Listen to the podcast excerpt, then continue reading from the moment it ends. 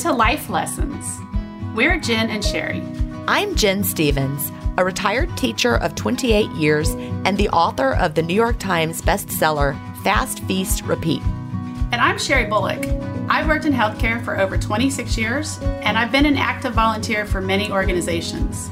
We're both wives and moms, and let's face it, we're the glue that holds it all together in our homes. In our careers, we have always been problem solvers who help others. And that's what we'll be doing here answering questions you didn't know you had, one smart solution at a time. We're always looking for ways to make our lives easier, help us be more productive, or improve our health and wellness. So, let's live our best lives one day at a time, and let's have some fun along the way.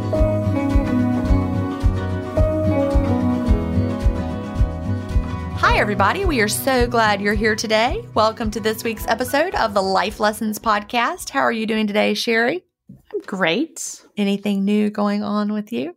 Well, you know, I constantly talk about being too busy and trying to slow down, and I've been really working on that. So, Tuesdays, Eric's off, and that's our one day of the week that we're both off together. And we used to kind of cram it full of like, you know, household projects and this and that. And then we still didn't really spend a lot of time together. So we've been working on like before Tuesday comes, we're like, what do we want to do? And we'll do a little bit of work, but then we make sure we have fun in there too. So last week we watched a movie called Knives Out. Were they cooking food? Because other than that, I'm not that interested. It's a murder mystery. oh, okay, okay. I would It's like a that. murder mystery. I thought it was like something like ninja or something. It's it was really good. It has like a lot of big name stars in it. Like Jamie Lee Curtis was in it. I don't know when it came out. It's an older movie, maybe like 2017 or something. I'm not sure. Anyways, it was we really enjoyed it. It was really like it took you. It was really twisty. Like you you couldn't figure it out. So then Eric's like, "Well, what do you want to do on Tuesday?" I said, "Well, let's watch another movie because we have we've gone years without watching a movie." So I said, "Let's find another movie." So he said, "Well, we both really like, like Knives Out. Let me see if there's something they recommend, like if you like that movie." So it took us to Murder on the Orient Express, which is an old movie, but there's a new one that came out, and I think it was 2017 as well. And uh, so we watched that yesterday and we really enjoyed it. It was actually really twisty. Eric figured it out right at the end. So he, he got the gold medal. And so then there was like a follow up. They kind of led you at the end to like thinking there was going to be a follow up, and there was. And it just came out this year actually. And it was Death on the Nile. Uh huh. Because those are both Agatha Christie titles. Yeah, I used to read Agatha Christie when I was young. Like as a teenager, I read Agatha Christie. So then we watched it to follow last night. And like the first one I bought on Apple, like on my Apple account for like four ninety nine. It was like three ninety nine to rent it or four ninety nine to buy it. And I was like, well, I might as well just buy it in case we want to watch it again. So, anyways, if you have a rainy day or you just want to watch a good movie, those are the three movies I recommend right now. Well, that sounds great. We're actually always trying to find something new to watch, and we finally are figured out something we could watch, and we had to do some creative problem solving. We're watching The Last Kingdom on Netflix. Have you heard of that? It's like Vikings and Englishmen, and there's a lot of like. We're only on episode three. We haven't gotten very far, but I think Eric has watched it. that is a period of history I realized I knew nothing about. They didn't teach us anything about all that. And like, I had no idea. So I'm learning things. But can I tell you something funny? Chad can't hear very well. And so they're talking in like this accent of, you know, whatever. And it's also kind of dark. And there, a lot of the, the action is with their backs to you. So we watched part of one episode and he said, I can't follow it. So I was like, okay. And then I'm like, well, I like it. So the next day I, I started watching the rest of the episode and it got even better. And I was like, Chad would love this. And then I thought, closed caption. Oh, we use closed captioning a lot at our house. Well, I was like, Chad, I think I have a solution. I'm like, would you try to watch it with closed caption? I never would have thought of that in a million years, except Will likes to watch things with closed caption for whatever reason. Will will have one. And I'm like, why are you watching Seinfeld with closed? He's like, I don't know, I like it. I'm like, okay. So I when I started watching Downton Abbey last summer and I binged like all the seasons and I loved it so much. They have, you know, English accents and I co- constantly was like what they say and I'd be rewinding and then somebody was like why don't you just turn on closed captioning? And it's so helpful. It was. And you also know people's names better. I'm a visual learner. So it's helping me now. I'm like, oh, now I know who these people now it makes more sense. So anyway, everyone, there's my life lesson tip of the day is if you're trying to watch a show that everyone likes, but you can't follow it because I don't know, you can't hear or whatever, their accent's weird, closed captioning. And also, it just helps you to understand the characters because has their names. Yeah. And if they play really good music, like if you're watching a series that plays good music, a lot of times they'll put the title of the song. Which I love that part of it. But also, like, I don't know if you've noticed on a lot of TV shows, there'll be like people they'll talk real soft and then other people will talk real loud. So then I'll turn the TV up so that I can hear the soft spoken people. But then Eric comes in, he's like, Why do you have the TV so loud? And I'm like, Because I can't hear this one character. So it helps just balance it out. You don't have to have the TV so loud. Well, anyway, it's been life changing for us. You, maybe so. Maybe Will is, and I didn't know. But anyhow, it's it's going to make a difference because I can think of another show we tried to watch one time and he couldn't follow it. Maybe we can watch that one because he doesn't like things. It's hard to find something he'll watch with me. Yeah, Eric and I really have to struggle to find something we both enjoy. Well, now it's time for our weekly good news segment. And this is from Melissa. And she wrote Earlier tonight, my son and I were at the Dollar General in Southside, Alabama. I had diapers, Dr. Pepper, and an Easter sign. When I got to the checkout, I realized my mom still had my debit card from earlier today. I told the cashier that I would be right back with my card. When we got back, I sent my son inside to pay, and when he came out, he told me that the man that was behind us in line earlier had paid for all of our stuff. I never even realized anyone was in line behind us. I would just like to thank this selfless act of kindness. I've not had the greatest week, so this really means more than you know, sir. To whoever you are, I appreciate you and I will pay it forward. You know, yesterday I had an experience. I was with Will. Um, we had to leave the house. We had our home inspection yesterday, so we had to leave, and it was the middle of the day, and Will hadn't eaten. I'm like, You want to go eat? So we went somewhere to eat, and there was a table of servicemen close to us. I'm like, I'm going to buy their lunch. So the waitress came over and, and I said, I would like to buy their lunch, but don't tell them it was me. She said, Too late. Someone's already bought their lunch. And I was like, Oh, that's great. Anyway, so I tried. I tried to buy their lunch. So I was like, I should have looked around and bought somebody else's lunch, but I didn't do that. I didn't think about it till after I left. But anyway, it there was a random act of kindness right there in front of us. Wonder how many people tried to buy their lunch that yesterday. So, listeners, we need your stories. Send your good news story to connect at lifelessonscommunity.com. We want to hear about companies that have given you exceptional customer service. Give a shout out to a special someone in your life. Tell us an amazing story or share anything that might be inspirational to fellow listeners. We look forward to hearing from you and sharing your good news in an upcoming episode. So, before we get to the life lesson of the week, we want to take a minute to tell you about one of the companies that makes it possible for us to bring you the podcast. And today I want to talk about Zoe. If you listen to intermittent fasting stories, I'm sure you've heard me talk about it before, but I have been fascinated with the idea of personalized nutrition since 2017 when I write Feast Without Fear. And it really kind of like was like an aha moment when I was watching a TED talk called What is the Best Diet for Humans by Dr. Eran Segal. Um, and it all got started because people in the Facebook groups were always arguing about what we should be eating. And like this one's better, this one's better. And I'm like, why why don't we know? It's surely something's better. But then I realized, oh wait, no.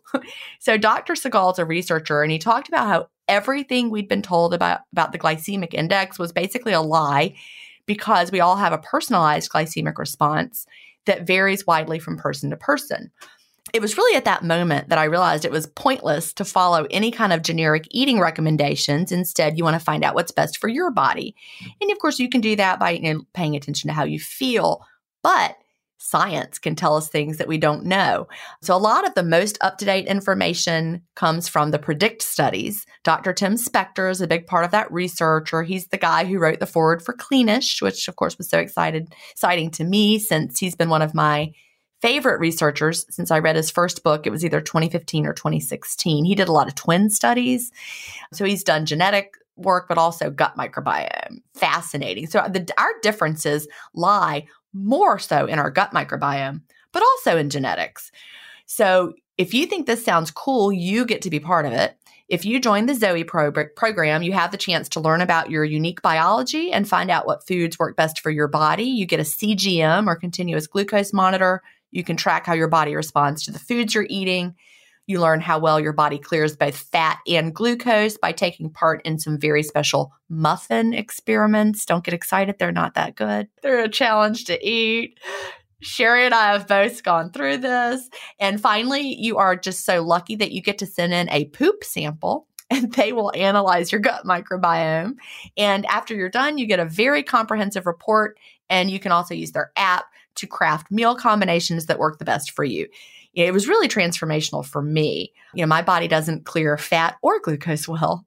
I was privileged for that. So taught me a lot. If you're interested in it, go to ginstephens.com slash Zoe. There's more information there. And you can also find a promo code there for some savings on the program. And Sherry actually went through it before I did. I did the actual predict to study early on before it was available for the public. I got to eat more days of muffins. And when I did it, it was paid. I mean, I did it as a as a paid person. Like I started off like I just paid like a consumer and did it. And it wasn't later until I connected with them, you know, share it with other people because I think it's so fascinating. It really is. I learned a lot. And now it's time for our life lesson of the week. This week we are joined by Ellen Casey. As a young woman in the 1970s, Ellen was faced with the news that she would likely never be able to conceive a child due to a prior medical complication. But she persisted and took a previously uncharted path, becoming a mother to Colorado's first test tube baby, as it was referred to back then. She was gone on to write a memoir about her experience and is with us today to share with us a bit about her history, her experience with in vitro fertilization, and where that has led us to today. So, welcome, Ellen. Hello. Thank you for having me. We are so glad to have you. And we've just come up with a new question we we're going to ask all of our guests. Sherry thought this would be a great thing to do. And so I'm going to ask it as a beginning. So, before we actually get into your background and your story, since our podcast is called Life Lessons, what is the lesson you hope to share with our listeners today, just in brief? The lesson I hope to share is that all women undergoing infertility now or in the who have in the past all talk to each other and have hope. Be positive and have hope. That's a beautiful lesson. Great. And I, I, love that we thought to do that, Sherry, because as a teacher, we like to set up the learning that's coming. So that works perfectly. So tell us, tell us a little bit about, about your story. Well, in 1979, I was married and my husband and I were hoping to have a child right away. When it didn't work, I went to a local doctor who discovered that both of my fallopian tubes were blocked. Now, the fallopian tube is the place that the egg meets the sperm. So I was effectively completely unable to have a child. Because the egg just could not re- come down the tube and, and go anywhere and nothing could get through the blockage. Exactly. So infertility was not even a word in 1979. And, and it was taboo to discuss miscarriage. So I'd never heard of anyone else who was having trouble having a baby. So I decided to take this into my own hands and I had to sit in the library basement. Guess why? This was before the internet. I remember going to libraries like that and you had the card catalog with the paper in there and you had to pull out the drawers and you had the microfiche. Did you have microfiche down there to look at on the I had to go through medical journals on microfiche, trying to locate a doctor anywhere in the world who was doing an innovative new surgery to open blocked fallopian tubes. Finally, in one medical journal, I found a doctor named Dr. Victor Gomel, who was working in Vancouver at the time. And he and Dr. Steptoe in England, who was the man who facilitated the birth of the world's first test tube baby, were the only two doctors in the world doing this microsurgery. So my husband and I flew to Vancouver, Canada, where I had the first of nine major surgeries. Would you like to share with listeners? I know it's in your book what happened because I, I, think this is an important part of your story, like why your fallopian tubes were blocked, because it really is heartbreaking and just a testament to I don't know medical. I don't want I don't want malpractice. I'm not sure what word to put in there. Ignorance. Yeah, that's a good one. Or hubris, perhaps would be the best word. What happened was I wanted to protect myself from becoming pregnant, which most women do when they're young. And a doctor that I went to who was very well respected said, let me show you what I have. I am doing an experiment with an unapproved. Actually, that's not a word he used. He should have said that. No, the FDA had not approved the IUD that he presented to me. He said that th- he was the one who had been chosen in the state of Colorado to use this new IUD to help young women have and not have to use the birth control pill. So I thought this was great. I thought I was helping other young women not become pregnant by being a guinea pig for this. But it never told me that it could cause an infection that would prevent me from getting pregnant, which is exactly what it did.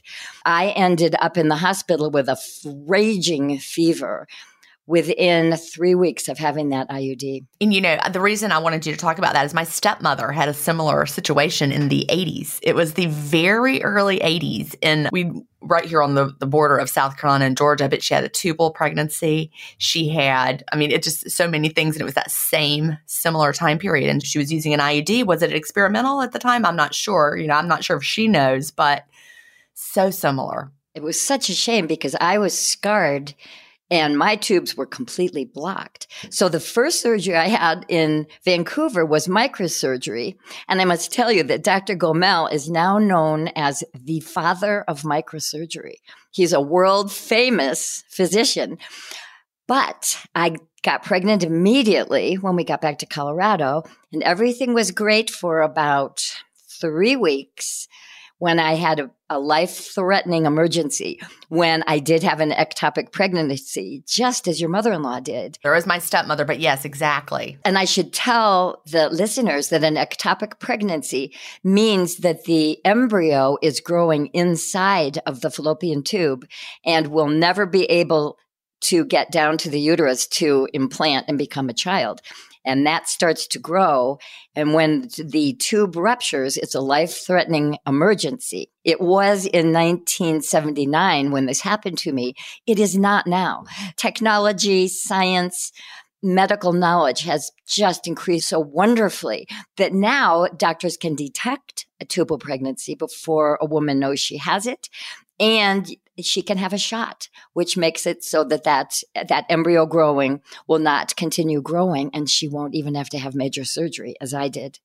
Can I tell you one of the things I loved about your book was the fact that like every so often you break down like some of the history of gynecological medicine, you know, like you explain stuff like what is a tubal pregnancy and so it's not just your journey, but it's an, also an education piece. Like you really educate your readers about. That's because you're a teacher. It absolutely made me think of reading like one of your books, Gin, when I was reading through her book. I was like, yep, that's the teacher in her. And it's so helpful. It's updated for today's reader so that it is more than just my personal experience. And I meticulously researched it using primary sources so that I could explain correctly what every term that I used was and how modern medicine has improved to treat many of the situations that I experienced. The lesson I think that we can take away from your experience with the IUD, and I believe that in this day and age, people are much more empowered to do this, is to ask more questions and become more educated before they make medical decisions. Where, I mean, back in the 70s, where would you have turned to find out is this IUD safe, right? You just had to trust your doctor. And you couldn't talk to other people from across the country like we can now. You can search, you can go to groups, you can find people virtually. We, we have so much more connection now with people from all over. So that resulted in an emergency surgery. Then I stayed in bed for a few days feeling absolutely devastated. I had been so positive that this experimental microsurgery would work that then I realized I was in the fight of my life because all I ever wanted was to be a mom. I love children and that's what I wanted. So I went back to that basement, the library basement, and started searching for newer techniques. And sure enough, I located a doctor who was a scientific surgeon. He was incredible. He was the first man in the world doing laser surgery to open fallopian tubes. And somehow or other, I got myself into him in Hartford, Connecticut. So we went there and he did a surgery that again was successful, opening the one fallopian tube I had left. I got back to Colorado Springs and within two months had a terrible infection that we don't know what caused it, but it was clearly something to do with the surgery. And another emergency where I was near death and ended up in the hospital. And then I was in a terrible situation because now I had neither fallopian tube existed, and that stopped me completely from being able to conceive. So then next, I was doing every alternative method I could think of for us to be able to have a child. We were on the adoption list with Lutheran charities as well as Catholic social services. We went to the very first surrogate parenting associates meeting, which was in Nashville, Tennessee my friends were all trying to help me and they weren't working. I was teaching. They weren't working and they were at home watching the Phil Donahue show. I loved that show. I loved it. You know, that's really where we got a lot of our information about what was going on medically. And the first surrogate in the US was on the show with the man who started this company and the parents who were waiting for their baby to be carried by her. So of course my friends told me about it and I sent away my you know, $1 check to get the transcript of the program. And I immediately called and registered my husband and me. And we were on our way to a trip in the Caribbean and stopped in Tennessee to go to the Surrogate Parenting Associates.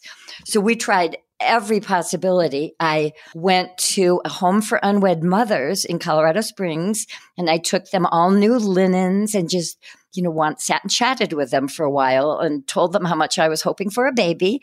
And I tried every possible way to get a child. Your persistence just really, I mean, like, like that's what I kept as I was reading your book. I was like, gosh, she was so persistent. You just never took no for an answer. Like every time you had an obstacle, you were like, okay, how do I overcome this obstacle? Exactly, because I had a goal. I had a goal. And I think that the way this all worked out was actually meant to be. Because when I did become the mother of one of the world's first test tube babies, then I was able to share my story with the world, with especially the women in the United States. It makes me wonder how many women were in that same situation since you know, I know of you, and also then I, I, think my stepmother was, like I said, affected by the same thing. Probably there were a lot. You bet there were, but they weren't talking about it with each other. It was taboo. It was really in violation of all social mores. No one ever asked how I was. No one commented. It was very strange time.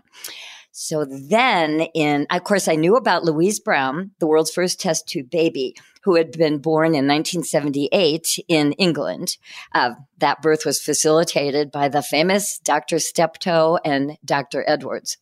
But we never thought there'd be another test tube baby. No one in the world ever thought that. We just thought it was a, an anomaly. And then in 1981, in Eastern Virginia Medical School, Elizabeth Carr, the first test tube baby born in the United States, was born. And the minute she was born, I knew I would have a baby. I absolutely knew it. And uh, of course, there was no way for me to get in touch with her mother to talk to her. So what I did was I sat right down at my typewriter. Again, remember, this was pre internet. So I typed a letter and I received a letter back saying that they had had something like 40,000 people send letters. So there were so many women across the United States desperately trying to have their own child. And this was their only option. So they put me on the waiting list and I have that letter. I st- saved the letter. Um, they put me on the waiting list and, but you had to be under 34 to have them do the procedure. And at that time I was oh, I think I was 31, and I would have been too old by the time I got to the top of the list. However, I knew then that other in vitro programs would open in the United States. And my darling doctor, Dr. John Smith in Colorado Springs, had who had done the emergency surgeries on me over and over and over and watched me fly around the country and the world trying to go to doctors for help called me to his office one day and said, I have news. They have approved a second IVF program to operate in the United States in Houston, Texas, at the University of Texas Health Sciences Center. He handed me a hand addressed manila folder with all of my medical records in it. He had called Dr. Martin Quigley, who founded the second IVF program, told him about me, and he said, All they need is your marriage license. And he said, Go Xerox it and pop it in this envelope and mail it. They're expecting it. And that is how I was one of the first women in the world to go through IVF in the US. So, your doctor, I mean, he really helped facilitate it, but it's really a credit to your persistence. Had he not known how persistent you were and how badly you wanted this, you would have just been another patient to him. You were the squeaky wheel. Yes, I was squeaky and but cheerfully squeaky because I already know that just from spending this time with you so far. You were not going to take no for an answer, but pleasant in a pleasant way. you catch more flies with honey, right? There's that whole. So, at the time, this was just like science fiction almost, right? It was definitely thought of as science fiction. There was a fierce moral, ethical, and religious backlash against test tube babies, which is what my baby was called. As I said, the term IVF had not been coined yet. The Pope came out and said it was a sin against God to conceive a child this way it was absolutely thought of terribly as something that was like the book 1984. Well, I took that opportunity to speak to the public. And I luckily had a platform as have being one of the first moms to have a child. So I even though the stigma was so bad, I went right on television and I spoke about having my daughter. I made my personal struggle, my personal loss and agony public for one reason. And that reason, reason was to help other women.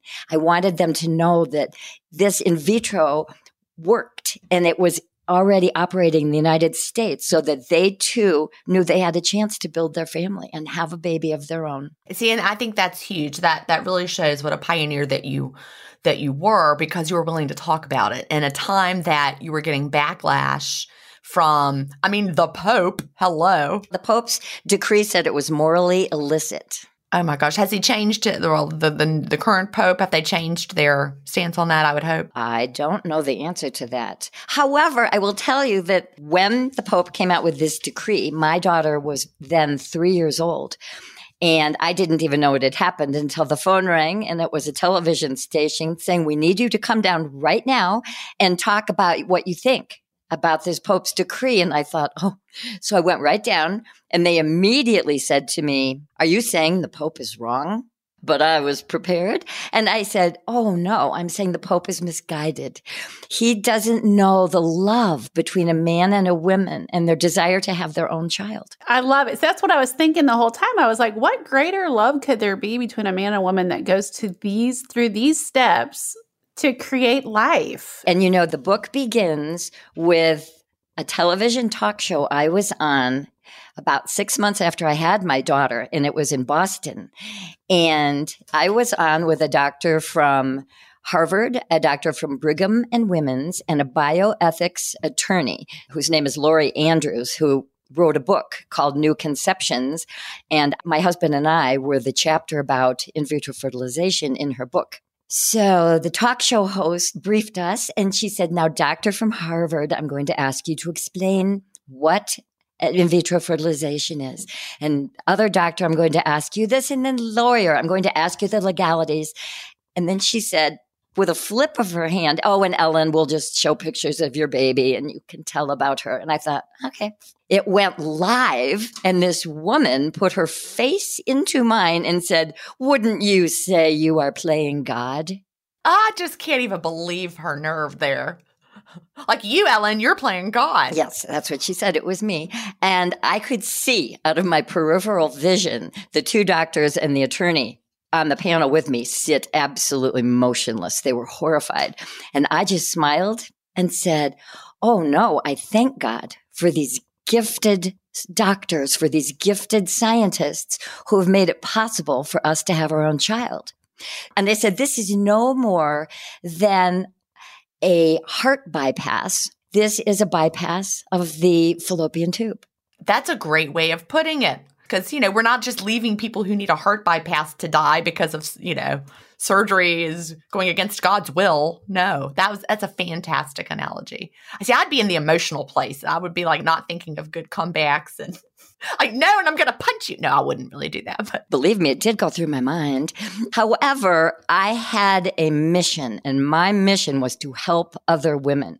I had been given such a gift, and I wanted to share it with them in a positive way. I didn't want to come across as being negative at all, and I never have. Wow, I don't know if I could do that. I mean, you have so much emotion tied into the whole process. And then to, I mean, like, I would have felt attacked personally. So I definitely would have come out with some claws, I think. No, you wouldn't have because you would, I knew I had a bigger purpose and I did. And it was something I felt so strongly about.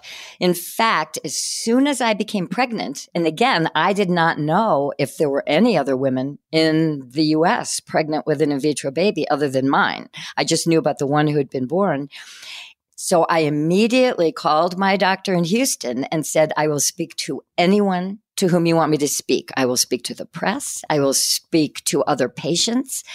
Just let me know who I, how I can help you. Let people know that they have a chance to build their own family thanks to this amazing new technology. I love that. You were given a gift and you paid it forward in so many ways. So, when they did the in vitro, did you have a chance of having like twins or triplets? Did they implant multiple embryos? I think I read that you had five embryos. At that time, they really had no statistics. There were only two, perhaps three babies that, who had been born in the world. And so, yes, they said to me that the at that point, they felt that the optimal number of a- embryos to transfer back into the mother's womb was five which is what I had. And then I went up to Denver to a highly sophisticated ultrasound physician and facility where they saw that there was just one that had implanted. I was a little disappointed. Now, not that I wanted five, but I would have taken them. And of course, now you know it's different. Now they do not plant in uh, pardon me transfer more embryos because they don't want multiple births as that is a danger to both the babies and the mother. Okay so they really only do implant one at a time now? It depends on the program. I believe two is what they'd like to do. I didn't know that. I, I mean i thought there was always a risk of multiple births when you did in vitro. If it's only two then it's it's not a risk then it's luck. It's a double blessing so you told your daughter about it. She's known from from the beginning. From birth. Yes, I always talked to her about it and she thought it was funny that her friends just didn't get it. They just didn't get it. And in my book I have a couple of quotes from her through the years. When she was 5, I was going to my obstetrician and I took her along so that he could say hello to her and she goes, "Mummy, I can't remember. Is this the doctor who took me out or the doctor who put me in?" I was sharing before we started recording, you know, I was a, teacher for 28 years and I had a third grader. This is in in the early 2000s, maybe 2002. So she was a third grader, so you you can do the math backwards and see. But she loved to tell the class that she was a test tube baby and that wording was still she was using that wording still and it was not common still even then at that point to hear hear that.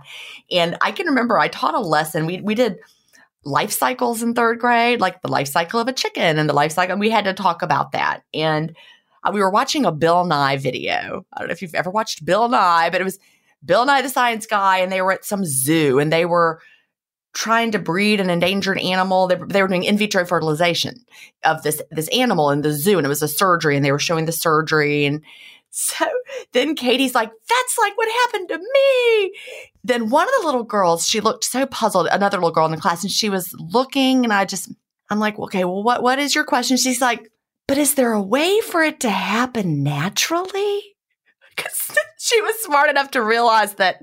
And I'm like, go home and ask your mama. Because in third grade, it's really hard to teach life cycles with a lot, without a little bit of that kind of stuff coming up. You know, the kids say things that are hilarious, but she was like, it's got to happen naturally. I'm like, yeah, it does. But thank goodness it happens the other way too. So, did you, after you were successfully implanted in Houston, did you have to go back to Houston for any type of follow up, or you were just done at that point and you had all your follow up in Colorado? I was finished in Houston and they did do ultrasound measurements of the baby's head as she was progressing month by month. And apparently they still weren't sure if these children would turn out normal. That is why they did that. It was, I mean, I was really at the beginning of assisted reproduction technology. And one of the reasons I wrote my book, Unstoppable, is because I realized this is a primary source. What I went through is completely different now than what young women are going through now who are, are undergoing infertility treatment. I wanted everyone to know, and they'll be shocked to know that they thought perhaps the children wouldn't be born normally. It was a gamble because you just didn't know. I knew. I was positive she was fine. Of course I did. So, were you blessed with an easy pregnancy after all of this? Easiest pregnancy ever. My husband called me the walking smile. I couldn't stop smiling. I was so happy. And I had my baby within three hours from the very first cramp. I think I deserved it. I was gonna say, I think you went through enough to to get to that point that you deserved an easy delivery.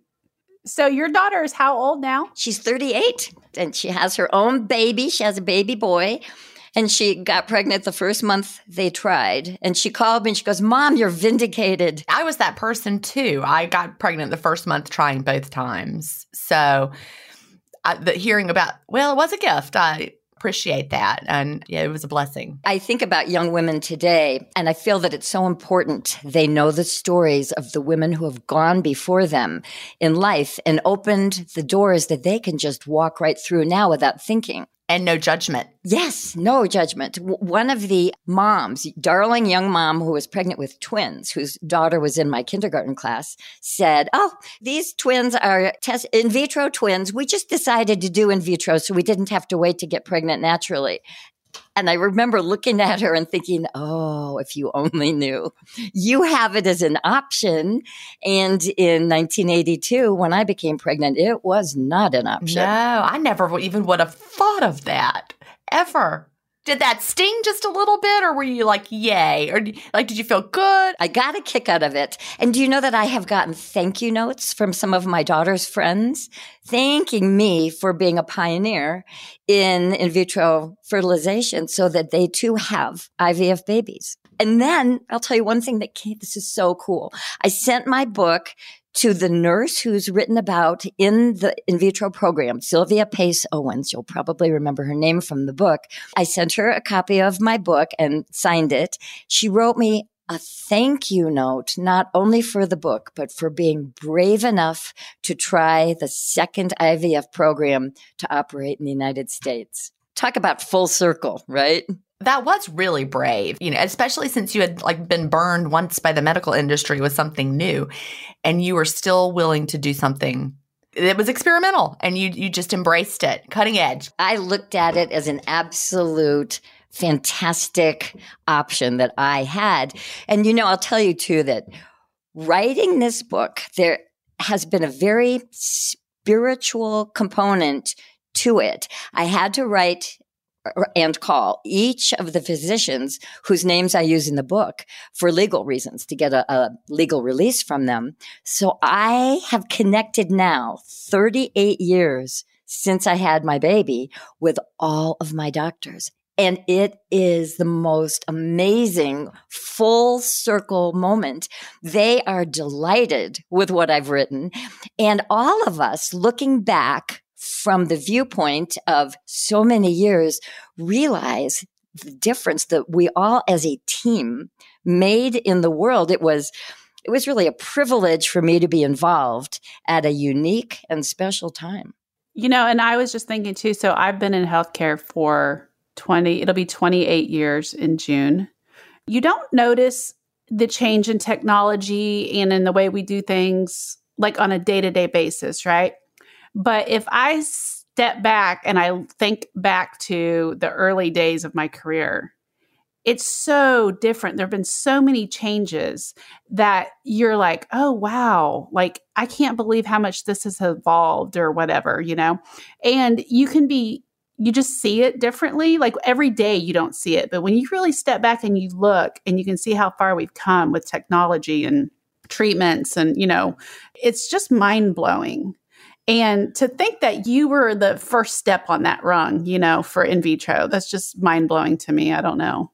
You know, it is. It really is. It's it's been just fun to talk to all of these people because we realize, and of course, I'm able to talk to the most famous doctors in the world because I went to three of them. And, you know, we were all working together for the same goal for families to exist, for parents to be able to have the children whom they so desperately want. At the time I went through in vitro and microsurgery and laser surgery, there was a very small group of researchers and experimental surgeons, and they were all consulting with each other. When I was in Texas, undergoing in vitro, my doctor was on the phone talking to Dr. Steptoe in England about the culture the, the makeup of the culture that they used in which to put the embryos. They were all in touch with each other by telephone, of course, because there was no texting. That's how the research thing. They had their community of researchers that that were doing it. They were pioneering it together. It's just been a wonderful, almost a karmic moment to be able for all of us to be in touch. And they are really tickled about my book. And so I'm so pleased I was able to write so glowingly about each and every one of the doctors and nurses who helped me may be a pioneer and be able to make a difference in the life of not just my family, but all the women in the United States. Let me ask you this when you were on the different TV shows and you were talking about the in vitro and how you got there and whatever, did you talk about your like your tubal pregnancy and that sort of thing? Were you allowed to talk about that? Did you bring up that part of the journey? I mean, right there alone, you took something that was a hush hush topic and you were bringing it out into the public and talking about it. I mean, that right there is huge because now today, you know, people have rainbow babies and they talk about their miscarriages and they support each other. That I mean, that's so we've come so far. And we couldn't have done it without people like you talking about it. I was surprised by the mothers who had in vitro babies early, early as I did, who did not want anyone to know about it. And one thing I've learned is people are really different. We're so much alike, but we are so different. And some people were very private. Some felt there would be a stigma. I was going to say, do you think it's shame or fear or what kept people from celebrating it? I think both. Well, I mean, first of all, the Pope just said it was like a sin. I mean, especially if you're like, no, I can't do that. People will judge me. I can't be. I mean, I just imagine how that would feel in those days. And IVF was perceived at that time as the beginning of a terrifying alien new world of science fiction. And there were people thought babies were growing in bottles. I'll tell you a quick story. I was at the grocery store and I was already educating people and I was about nine months pregnant. And person next to me in line was asking if this was my first baby. And I said, Oh, yes, this is a test tube baby. And this sweet lady looked at me and said, Oh, Oh, wonderful. Where is the baby growing? Hello, look at the belly. I had to help educate the public. And also, I also had the goal that my daughter never be looked at as a, a strange child. What did she think about it? Like growing up, was she proud? Yes, you know, it's just been her life. Her her first appearance on television was at one day old when the TV cameras came into my hospital room and the press has come to her birthday every year and now they do it every 10 years. Every 10 years they always call me and want to do an interview with me and with her. So when she was 10, I gave her a pioneer themed birthday party. And when she was one, I got a phone call saying the day before her birthday saying, hello, this is, you know, such and such a television station in Denver, Colorado. Where can we land our helicopter? Oh, on, on the helipad. And I said, Your helicopter? Well, and I said, Why are you landing a helicopter? And they said, We're coming to your daughter's birthday party. And I thought, Oh boy. And then I had to make the choice as to whether or not to tell my friends who were coming to that birthday party with their little ones. And you know what? I chose not to tell them because I was afraid they wouldn't come. Well, of course, the opposite happened. And they all said, Why didn't you tell us we would have put on makeup? well, tell our listeners how they can find your book and uh, whatever, and then I'll share it in show notes. So, with anybody listening, if you go to show notes, uh, you'll be able to click on a link and get to her book. But go ahead and tell us too where where we can find that. Thank you so much. The title of my book is Unstoppable: Forging the Path to Motherhood in the Early Days of IVF by Ellen Weir Casey. And you can find that on Amazon.com, on BarnesandNoble.com, and you can order it from uh, independent bookstores. And I should tell you that thousands of women in the United States and in the world are still living in a grim cloud of anguish at their failure to become pregnant or to maintain a pregnancy so that my years of grief following multiple losses echo their own stories. This book is relevant across the generations. Women who remember the 1970s and 1980s will certainly relate to it. And young women today who are struggling with infertility or who have friends who are will also be amazed. I, I take the reader into the mind and the heart of a young woman undergoing infertility, loss. But I have a happy ending, and I want every young woman to also have a happy ending. And it's really well written. Like I, I enjoyed it. I enjoyed reading it. So everybody find that book and read Ellen's story. It's very inspiring. And again, you've heard her tell it today, but reading the book is also something you would enjoy. Thank you so much. Well, thank you very much for having me. I've enjoyed this so very much. Before we get to the listener led lesson of the week, we want to take a minute to invite you to the Life Lessons VIP community on Circle. Not only can you interact with Gin and me in a private online community, you can connect with other listeners and community members. Uh, we'll be hosting monthly Zoom hangouts where we can all connect and talk. Uh, we did that in April. We're getting ready to set up this month.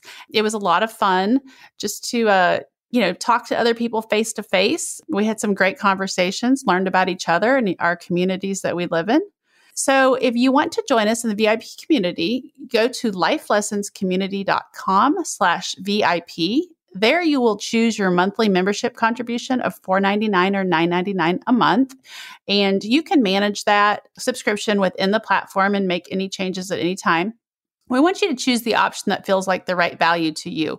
If you truly get value from the podcast each week and you enjoy listening and hanging out with us, we would hope that you would be willing to choose a higher package to help support the work we do on the podcast and the costs associated with it.